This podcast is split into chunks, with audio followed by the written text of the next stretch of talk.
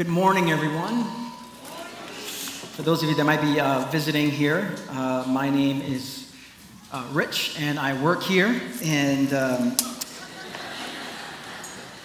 at the end of the service, if this is your first time here, I'll be downstairs. I love to shake your hand. Maybe some of you have been coming through the month of July, and you're now, you're now like, who is this guy up here?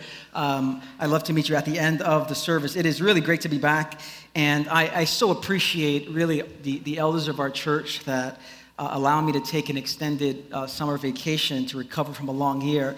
And it really, uh, to take a vacation, like I'm, I'm, out for the month of July, really is a great picture of the strength of our church, the strength of our staff, the strength of our leadership team, the strength of all of you in this room. Many of my friends, when they hear that uh, I'm off uh, for a month to recover from the previous year and to prepare for the next, many of my friends are fearfully envious uh, when they hear that I take a lengthy vacation. They're envious because they wish that they had the space to take that kind of vacation. They're fearful because they are afraid that if they were to take a long vacation, what is going to happen when they come back? And I'm so happy that I can come back to a church. None of you are worshiping the elk outside. I come back to the church. It's just like, you know, no one's outside like this with the elk. You know, it's just like, there's, there's no crisis when I'm coming back. It's just, it's just beautiful. It's just beautiful. So uh, today's message really flows out of uh, the month of July, where I've been in, uh, in, prayer and in this particular passage in the book of Luke, chapter 7. Your bulletin says Matthew, but it's the same story, but it's coming out of the book of Luke. So, chapter 7, I believe this is God's word for us today, and I believe God's going to speak to every single one of us in this room in a profound way. So, let's pray. Let's invite the Holy Spirit to speak to us as we enter into this passage of Scripture. Lord, thank you for gathering us in this room. And Lord, I pray that you would speak to us through the power of the Holy Spirit. May we walk out of this building having encountered you, your grace, your power, your love. May we be transformed from the inside out. And so we offer this time to you. It's in Jesus' name we pray. And everyone said, Amen. When was the last time that you were amazed, just absolutely amazed, your breath taken away? We've all had moments in our lives where at one point or another we were genuinely amazed by something or by someone. I remember in September 2003, it was when I was first amazed at Rosie's beauty. First amazed at Rosie's beauty. It was like September 6th or something like that, 2003. And I had met Rosie three weeks before, and about three weeks afterwards, she invited me to go to uh, this young adult gathering. And when I saw her at the young adult gathering, I remember the spot where I saw her where I was absolutely amazed. I remember what she was wearing. She was wearing uh, these brown boots, these, these blue jeans, this corduroy, like olive color jacket. Her hair was blow dried, so it was just like flowing there too. And I saw her at that spot and I was amazed. And I looked at her and said, Girl, I was reading the book of Numbers and I realized I didn't have yours. Okay, so.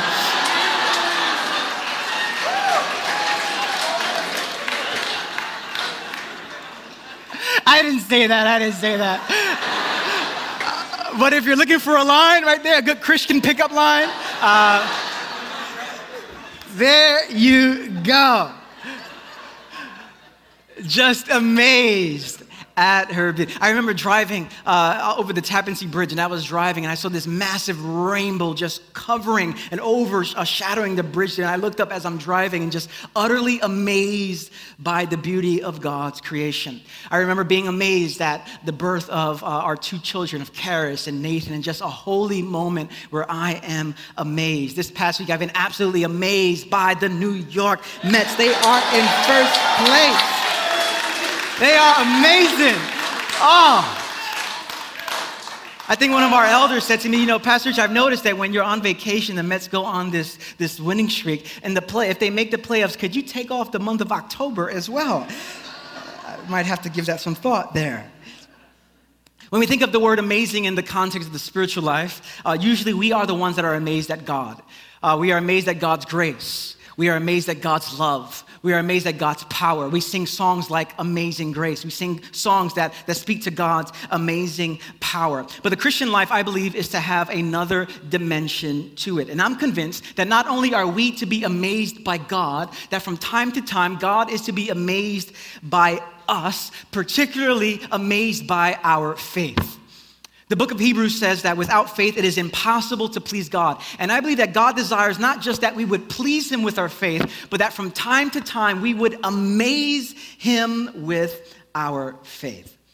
In our text this morning, we come across a story that is so powerful that it amazes Jesus. And usually, when we read the Bible over and over again, we see that the people are amazed by something Jesus did. In this passage, we see that Jesus is amazed by something someone did. And this kind of faith is available for us as well to live. In Luke chapter 7, beginning in verse number 1, hear the word of the Lord. It says, When Jesus had finished saying all this to the people who were listening, he entered Capernaum. And there a centurion's servant, whom his master valued highly, was sick and about to die. The centurion heard of Jesus and sent him, sent some elders of the Jews to him, asking him to come and heal his servant.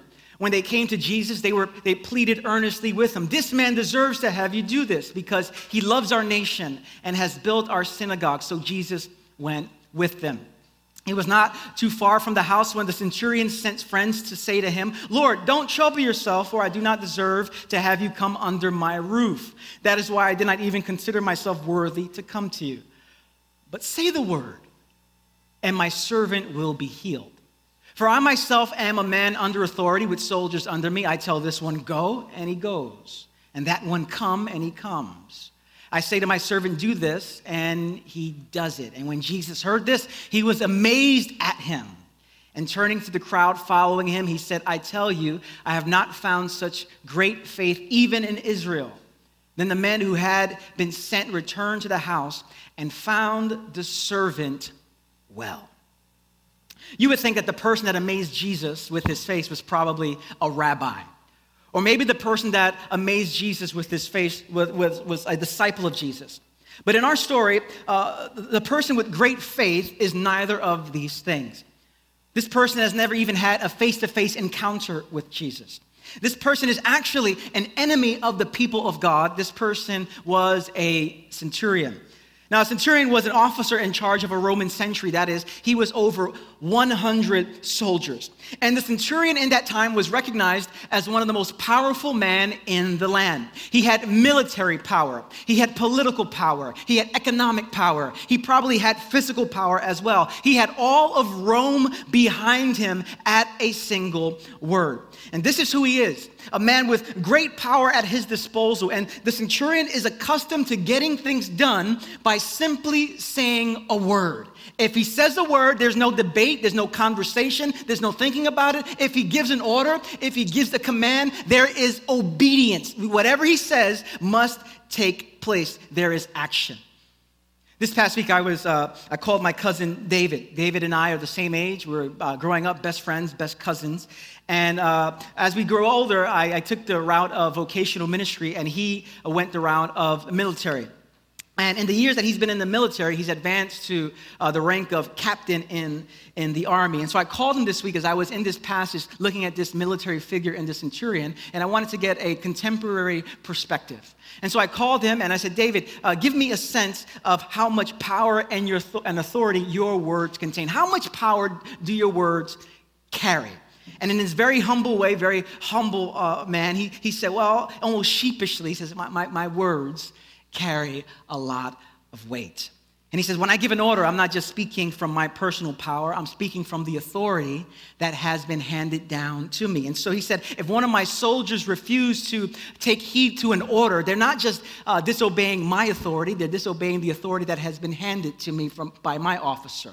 And not only are they they're disobeying my, my officer, they're disobeying the officer over my officer, and the officer over that officer, and the general over that officer. And ultimately, they are disregarding the president of the United States. So he said, That's how much power my words have.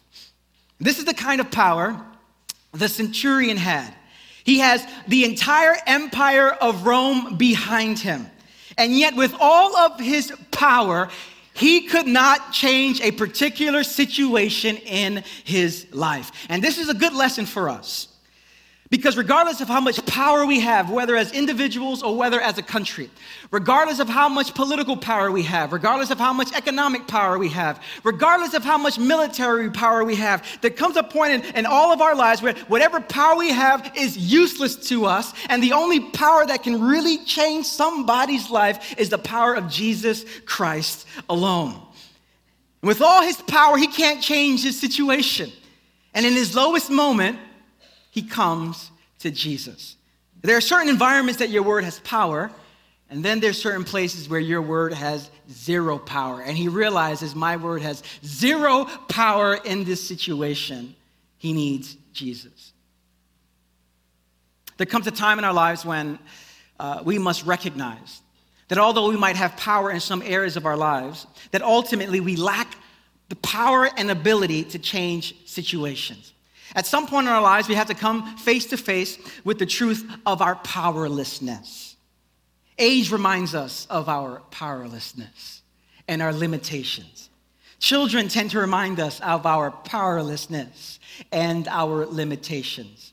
Sickness reminds us of our powerlessness and our limits. When I was away this past month, I was in Florida with my family, and I, I, saw my sister Michelle. My sister Michelle, about six years ago, had Stevens Johnson syndrome, a skin disease.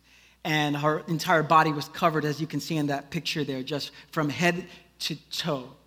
And six years ago, um, the doctor said she might not make it. There's a chance she might not make it. And if there was any ever a moment where I felt powerless, it was at that moment. This is a picture for just a couple of weeks ago, uh, the amazing power of God and the, the wisdom of the medical uh, professionals there, uh, able to bring her back to full recovery. But in that moment, I realized I have zero power in this area of my life. And in these moments, we have two options whenever we're faced with our powerlessness. We can try to live out of our own strength, or we can put our trust in the power of Jesus. The centurion does what all of us should do when we uh, confront something that's beyond our control. And all of us in this room, there's some area of your life that you realize this is out of my control. I have no power to change this. I have no authority to change this. I need something greater than me to intervene in this situation. So the centurion in verse 3 says, He heard of Jesus and sent some elders of the Jews to him, asking him to come and heal his servant. And he says, Lord, my servant, and that word servant there in the Greek word, is, it could be rendered servant. It also can be rendered as son. And so commentators diff, uh, differ. Is he saying, heal my servant, or is he saying, heal my son? Or he might be saying, uh, heal my servant uh, whom I love like a son. And so he's desperate, asking Jesus, Can you heal my servant? And I love what Dale Bruner, a New Testament uh, scholar, says about this passage. He says these words He says, We see a Jesus extremely eager to help. Because right before that, in the Gospel of Matthew, in this text, the centurion says, my, my, my servant is ill. He doesn't give Jesus a request. He doesn't say, Come help. Oh, he says, my, my, my servant is ill. And Jesus says, I'm coming. And I love that about Jesus. He, he didn't even, Jesus didn't even wait for him to say, Can you come? Jesus, my servant is ill. Jesus, be right there. And he starts walking over to him. And Dale Bruner, this New Testament scholar, hears that, and this is what he says. He says, We see a Jesus extremely eager to help. And this is the picture our chapter wants to burn into the church's consciousness about the God whom Jesus represents and who, in deep mystery, somehow Jesus himself is. The Lord we worship is always inordinately ready to meet needs. It's like Jesus is saying, You just call on my name, I'll come running. You've got a friend. Lord, my servant is sick. Be right there. That's the kind of Lord we worship. That's the kind of Lord we follow. Where before he even gives out a request, Jesus says, I'm on my way. And so Jesus is on his way, and word gets back to the centurion hey, Jesus is coming. Maybe he didn't think Jesus was coming, but now he hears that Jesus is coming. And so the centurion interrupts him and then says these words He says, Lord, don't trouble yourself. For I do not deserve to have you come under my roof. This is why I did not even con- to consider myself worthy to come to you.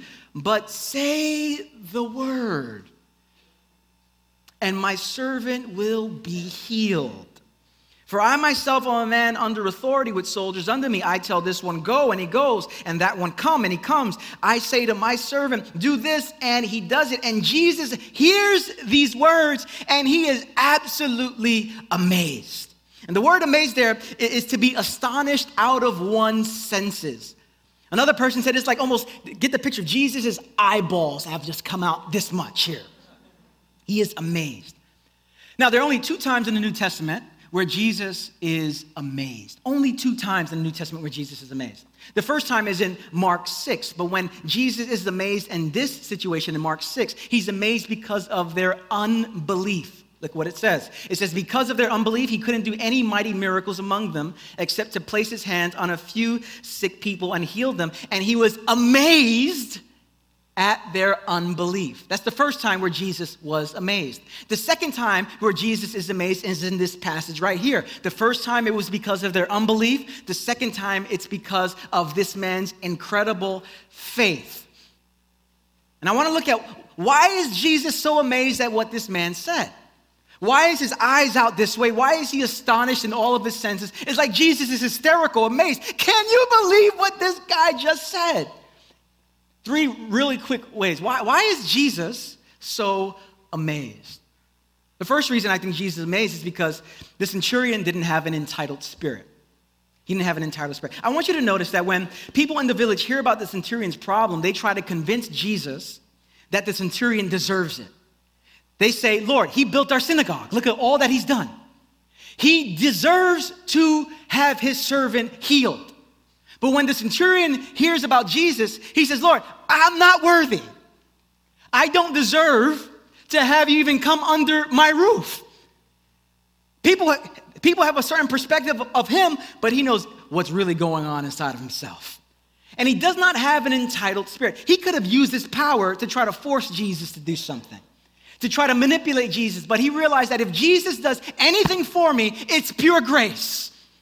And if Jesus does anything for me, it is pure gift. And it's easy for many of us, Christians, been Christians for a long time, we try to use out the, how we act towards God as leverage to get God to do something for us. Lord, I've been, you see how much I've been praying, Jesus? Can you do something for me?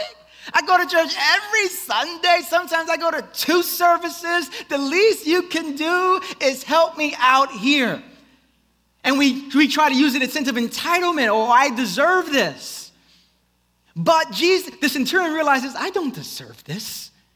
If God does anything for me, it's surely because of the grace of God. It's surely because it is his gift to do so. It's all grace. And so Jesus is amazed that this man was not entitled. The second reason Jesus was amazed is Jesus is amazed that this is an outsider with this kind of faith. The religious people did not get it an unclean Gentile centurion saw what the people who were around Jesus all the time could not see. The people who were around Jesus all the time could, did not know who he was. The centurion who never had a face to face encounter knew exactly who Jesus was, and Jesus is absolutely amazed. And this should humble us as Christians. Because many times the people that have faith in Jesus, many times are, get this, outside of the church. And sometimes it's easy for those of us that are accustomed to Jesus and religiosity that we, we are the ones that really need to grow in our faith. And Jesus is amazed. He said, The religious people of the day don't get it. This unclean centurion gets it. And Jesus is amazed. But perhaps the, the real reason, in addition to all those two where Jesus is amazed, is because uh, the centurion says that Jesus doesn't even have to be present. In the passage in Matthew, right before this one, Jesus visits a leper and he places his hand on the leper. Jesus was present and it showed his compassion to touch the leper who no one wanted to touch. Right after that, in the Gospel of Matthew, we hear the story of the centurion. One speaks of Jesus' compassion, the other one speaks of his absolute control and power. The centurion says, Listen, you don't even have to be there. You know your word carries power if you don't even have to be there and people are listening. And so he says, Lord, you don't even have to be there. And he says, I, I know what it's like to be under authority. And I know what it's like to have authority over other people. And Jesus is shocked because the centurion saw what very few people saw. The centurion saw that Jesus was under the authority of God. And because he was under the authority of God, Jesus had authority over the problems of the world. And very few of Jesus' even disciples saw that. The centurion knows something about Jesus that few of his own disciples know. The centurion knows that Jesus' word carries creative power. Now remember, the Jewish people mentioned that the centurion helped them build the synagogue. It says that the centurion built the synagogue, whether he gave money, whether he organized it, we don't know how it happened. It says he built the synagogue. And so imagine the centurion probably met some rabbis or some Jewish people in the village.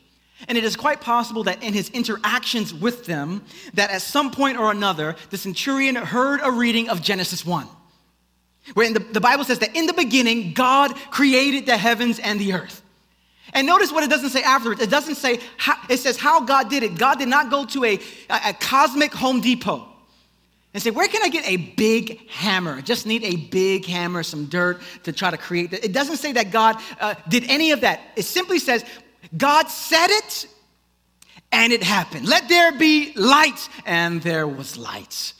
Let there be a separation of the sky and the water, and there was the sky up there, and there was the water. Let there be birds in the air, and birds appear. Let there be fish in the sea. His power, it was so, his word was so powerful that all he had to do was say it, and it happened. And so imagine the centurion is hearing someone read the book of Genesis, chapter 1. And then he's seeing Jesus walk around and do all those stuff, and he makes a connection. The God in Genesis chapter 1 has visited us in the person of Jesus. And if he can speak light into existence, surely he can speak a word to offer healing to my servant. And Jesus hears this, and, and Jesus is absolutely amazed because of the thing he says next. I know what it's like to be under authority and I know what it's like to be over authority. The centurion understood authority. If I were to go on Queens Boulevard and you gave me a white glove and I said, I'm going to direct traffic, and I would go in the middle of Queens Boulevard and with a white glove on, dressed like this, and, and I would do this on Queens Boulevard. It's, it's called the Boulevard of Death for a reason. You know, if I, if I, if, if I was like this here, I, I last about 13 seconds uh, before uh, my hand is like over there. Okay, it's just like there. But if you gave me the same glove, gave me a uniform, gave me a badge, maybe a hat too, and, and, and I just stood out on Queens Boulevard and said like that there, every single car is going to stop. Now, what's the difference? Did I do push ups in between uh, the time that I put the uniform on? Did I, did I gain some weight? Did I get stronger? Uh, did I grow some hair? What, what happened that the cars now are stopping? Uh, I, am the same person. What's the difference? I, I had a symbol of authority, I had a badge that basically said, if you disregard this here, you're not just disregarding me, you're disregarding the entire New York state, you know, and, and, and everybody's gonna go, they're gonna stop right there. When Jesus was operating, they realized the powers of hell recognized that to disregard a word of Jesus was not just to disregard a word from Jesus, it was to disregard the God of heaven and earth. The centurion understood authority, the authority that Jesus had. That Jesus wasn't some lone wolf out here. Jesus was under authority, and he's blown away because the centurion recognizes who he is. And centurion recognizes that if God is with Jesus, Jesus has amazing power. And so here's the, the encouragement for all of us in this room. There are times when our words fail us. There are times when our power runs out. But here's the truth in our powerlessness, we are reminded that God's power never runs out. Your power might run out, but God's power never runs out. And what God is trying to get us to do is very simple. He wants us to recognize our powerlessness and our limitations. Because when we embrace our powerlessness, it positions us to experience God's power. The life of a person who's not rooting themselves in Christ is very obvious to see. When we are not rooting ourselves in Christ, we are functioning out of our own power. And we're functioning out of our own ability. And consequently, we're not experiencing God's power. And consequently, we're not experiencing God's ability. But and one of the biggest challenges that we face is the refusal to confess our powerlessness. All of us in this room, that's in some area of our lives, we, there, there is this refusal that we all have to confess that we need help. All of us in this room have a hard time in some area of our lives saying, I need help. About three times a week or so, I have a conversation with Karis when, when, when school is out, and school, when, when she's in school. And I help her with her homework. And Karis has this, this, this sense of almost pride and, and shame where uh, I'm saying, Karis, do you need help with it? No, I'm good. And I go, but, but, but, but the S is wrong. I mean, let me just, let me just help you like correct the S. No, no, I don't need help. And I'm grabbing the pencil. No, no, no, no, you need the help. We need the help. Give me the pencil. You need help. And she's like, and, and I have a little, you know, about three times a week this happens. Three times a week this happens. And one of the days after we had this, this whole thing where she refused to receive help, I was, uh, before I went to bed, I had an examen, which is basically I'm going through my day and looking at how did I see God? How did I miss God? And, and I realized, oh, that moment when Karis, and I said, man, that girl needs to let me help her. And it was almost as if the Holy Spirit at that moment said, You are just like your daughter. Where do you think she gets it from? And it was at, almost at that moment I realized it's so easy for me not to confess that I need help. It is so easy for me to try to live on my own intellect, on my own strength, and my own creativity. It is so easy to live that way. And every time I live that way, I deny the power of God that is available to flow in me and through me. To say that, like the centurion did, the centurion had all the power in the world, and he realizes, I'm out of power. I've run out of power. I need help. And for him to do that, he had to withstand two things that all of us have to withstand. Number one is shame. To say, I need help, to some degree, for some of it, it's such a, we feel so much shame in saying that. And part of it is because we come from shame based families and come from shame based cultures. And to say, I need help, that I'm deficient in this area, that I need help in this area, is to expose our weaknesses. But listen, all of us in this room, we're weak in some area. Every single one of us in this room, in some area of our lives, we are weak. And one of the best things that we can do for each other is to confess our weaknesses together. Because as Paul said, when I am weak, then I am strong. We're all weak, eh, but we have to resist the shame. And shame is so heavy, everyone. To say, I need, my marriage is failing, I, I, I need someone to help me here.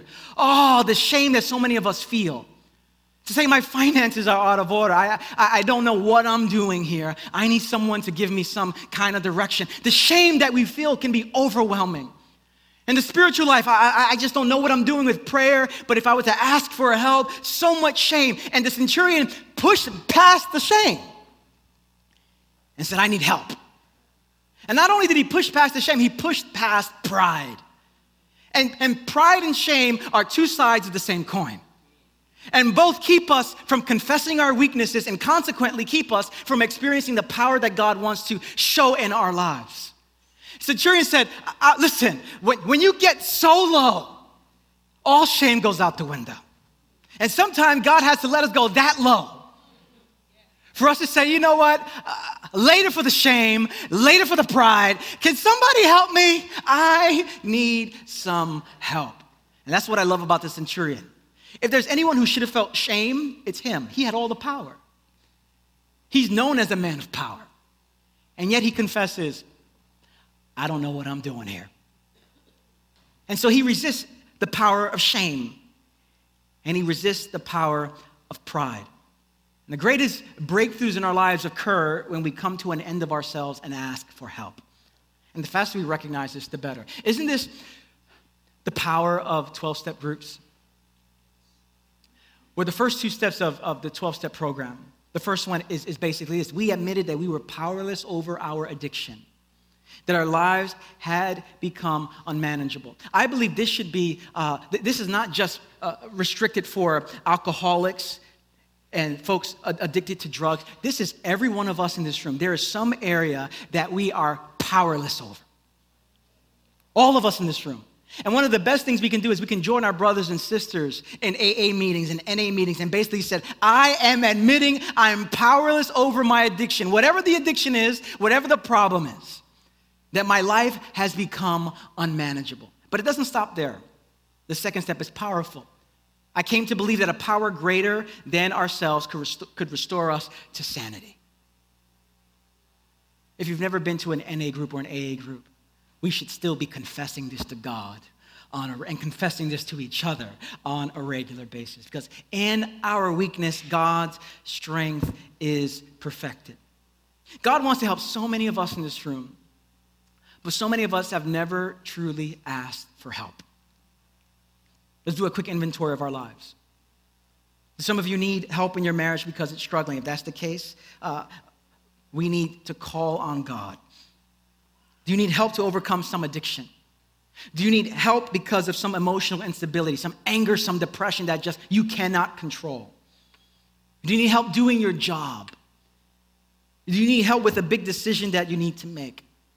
Do you need help uh, because your financial world is a mess? Do you need help because you're stuck in the spiritual life? If the answer to these questions, if anyone is just yes, we are to first and foremost bring it to God, bring it to Jesus. And secondly, as God leads you, to ask those around you for help. This is what it means to be a church.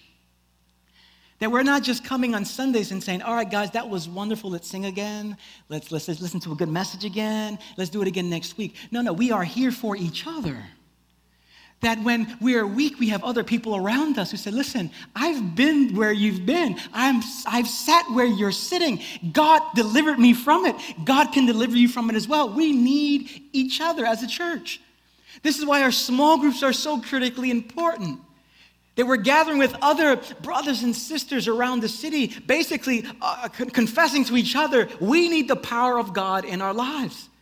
This is why we offer retreats and classes. This is why I'm so happy we have therapists and counselors that come to our church here because we cannot do it alone. The centurion put aside his pride and he didn't allow shame to cripple him. And he boldly comes to Jesus asking Jesus for help, and Jesus is amazed. And so, how do we amaze Jesus with our faith? Very simply, the same way the centurion did. And it is this, it looks like this here. The faith that amazes Jesus emerges from a person amazed by Jesus. Faith that amazes Jesus emerges from a person amazed by Jesus. The more and more you get to know Jesus, the more and more you will be amazed by Jesus, by his power, by his grace, by his forgiveness, by his provision. And the more and more we get to, this is why prayer is so important. Because the more we are amazed by Jesus, all of a sudden you realize if he's that amazing, surely I can trust him with my life. Faith that amazes Jesus emerges from a person amazed by Jesus. And the mystery of Christianity is that it is by weakness that God saves the world. When Jesus goes on the cross, he, he rescues the world in a way that the world knew nothing of. The world would think if you're going to rescue, you have to operate with power. Jesus operates with weakness. If you're going to save the world, surely you need some guns. Jesus dies on the cross. If you're going to rescue the world, surely you need the power of this world. And Jesus says no to the power of the world and says yes to the power of God's kingdom. And through a cross, rescues the world in weakness.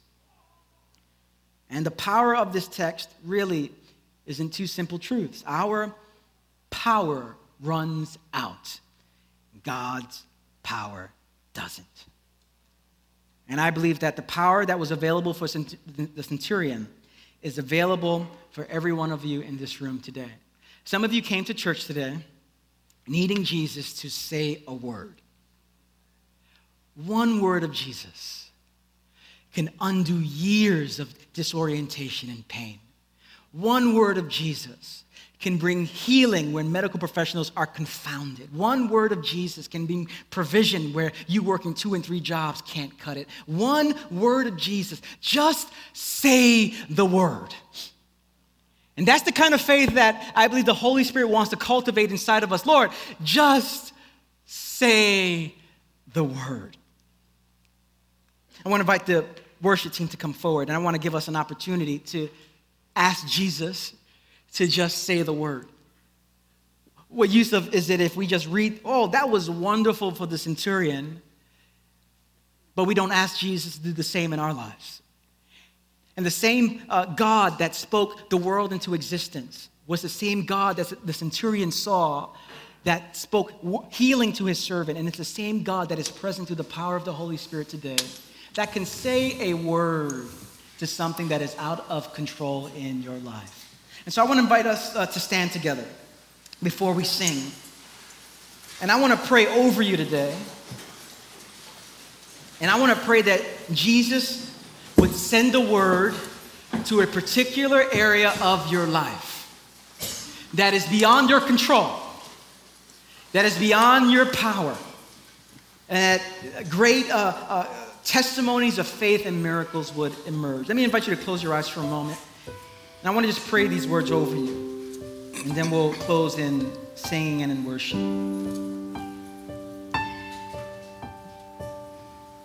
Lord, I pray for those of us that are struggling in our marriages that you would just say the word. For those of us battling sickness in this room, just say the word. For those of us battling depression, emotional instability, Lord, bring renewal and restoration. We ask that you would just say the word. For those of us in this room in financial trouble, Lord, we pray that you would bring provision by just saying the word.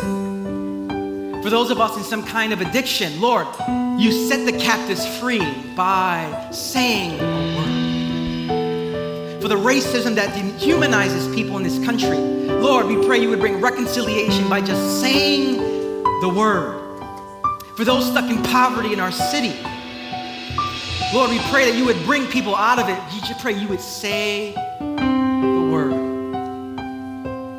For those of us in this room stuck in our spiritual lives, not knowing how to move forward, Lord, we pray like the centurion did with faith believing that whatever you do is pure grace, pure gift. We ask that you would say the word. Lord, I pray that this week we would experience miracles, experience a transformation in our lives, that situations would bow to your authority, that sickness would bow to your power, that poverty would bow, Lord, to your authority that despair would bow to who you are. We ask that you just say the word. And Lord, help us to rest in the confident trust that because of your love for us, you are eager to help. So, Lord, we sing to you now words of worship, words of praise, confessing you are a strong now. It's in Jesus' name we pray. And everyone said, The centurion is a model of faith for us. And so many of us in this room, I, I truly believe because I've lived it myself, where I, I was not living in the kind of power that God made available for me because I never confessed my weaknesses. I never confessed, Lord, I need help here. And so the ways that we begin to confess our weakness and position ourselves for, for, for, God's power is really by two things it's prayer and it's community. It's prayer. My prayer is that God would cultivate such a, a spirit of dependence on Him through prayer.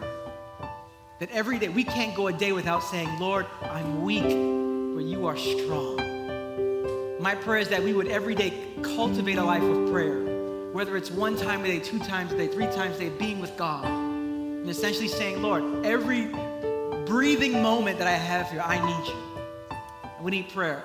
And we need community. A lot of us say, no, no, no, me, me and Jesus got it together. Me and Jesus.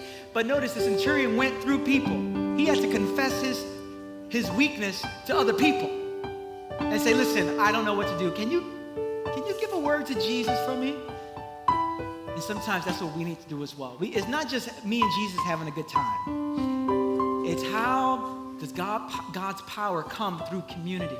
And when we have our prayer team here, we're really, it's the convergence of prayer and community together. Whenever you come up for prayer, what you're basically saying is, I'm weak. I don't have all the answers. But what you're also doing is you're positioning yourself for the power of God to visit you and flow in you and through you in a powerful way. And so, for those of you today, you're at the end of your rope. You realize my marriage is out of control, my sexual life is out of control, my financial life is out of control. I don't know what I'm doing spiritually here. But you never said, God, would you help? And you never confessed it to someone else either. Today is your day. And I believe there's breakthrough waiting for many of you in this room as you simply confess, I'm weak, because in your weakness, God's strength is perfected. We have our prayer team that would love to pray with you. And we have the Lord's table here, which is the epitome of God's power coming through weakness. When we take bread, dip it in a cup as a reminder that Jesus Christ was broken and bruised, that the way of salvation did not come through the way of the world's power, it came through the way of God's power. And God's power many times looks like weakness. And he's broken and bruised and says, Take this bread, take this cup. I was broken and poured out so that you may have life. so if you'd like to receive that, you can come up the center aisle side there. But as we close here, I want to invite you to open your hands uh, towards heaven to receive a blessing. And if you're new here, we close every gathering like this because this posture is a posture of weakness. You're basically saying, Lord, I don't have power, but you do. And if you give it to me, I will live differently in the world. And so, with your hands and your hearts in a posture of receiving, brothers and sisters, and sons and daughters of the living God, may the Lord bless you and may He keep you. May He shine His face upon you. May He fill you with peace. May you walk out of this building in the power of the Holy Spirit, asking for help where you need it. And may you experience the power of God's transformational grace. May you meet him in new ways. And may he send the word to rescue you and set you free. So I bless you all today in the strong and beautiful, in the resurrected name of Jesus. And the people of God said, Amen. Amen. Grace and peace, everyone.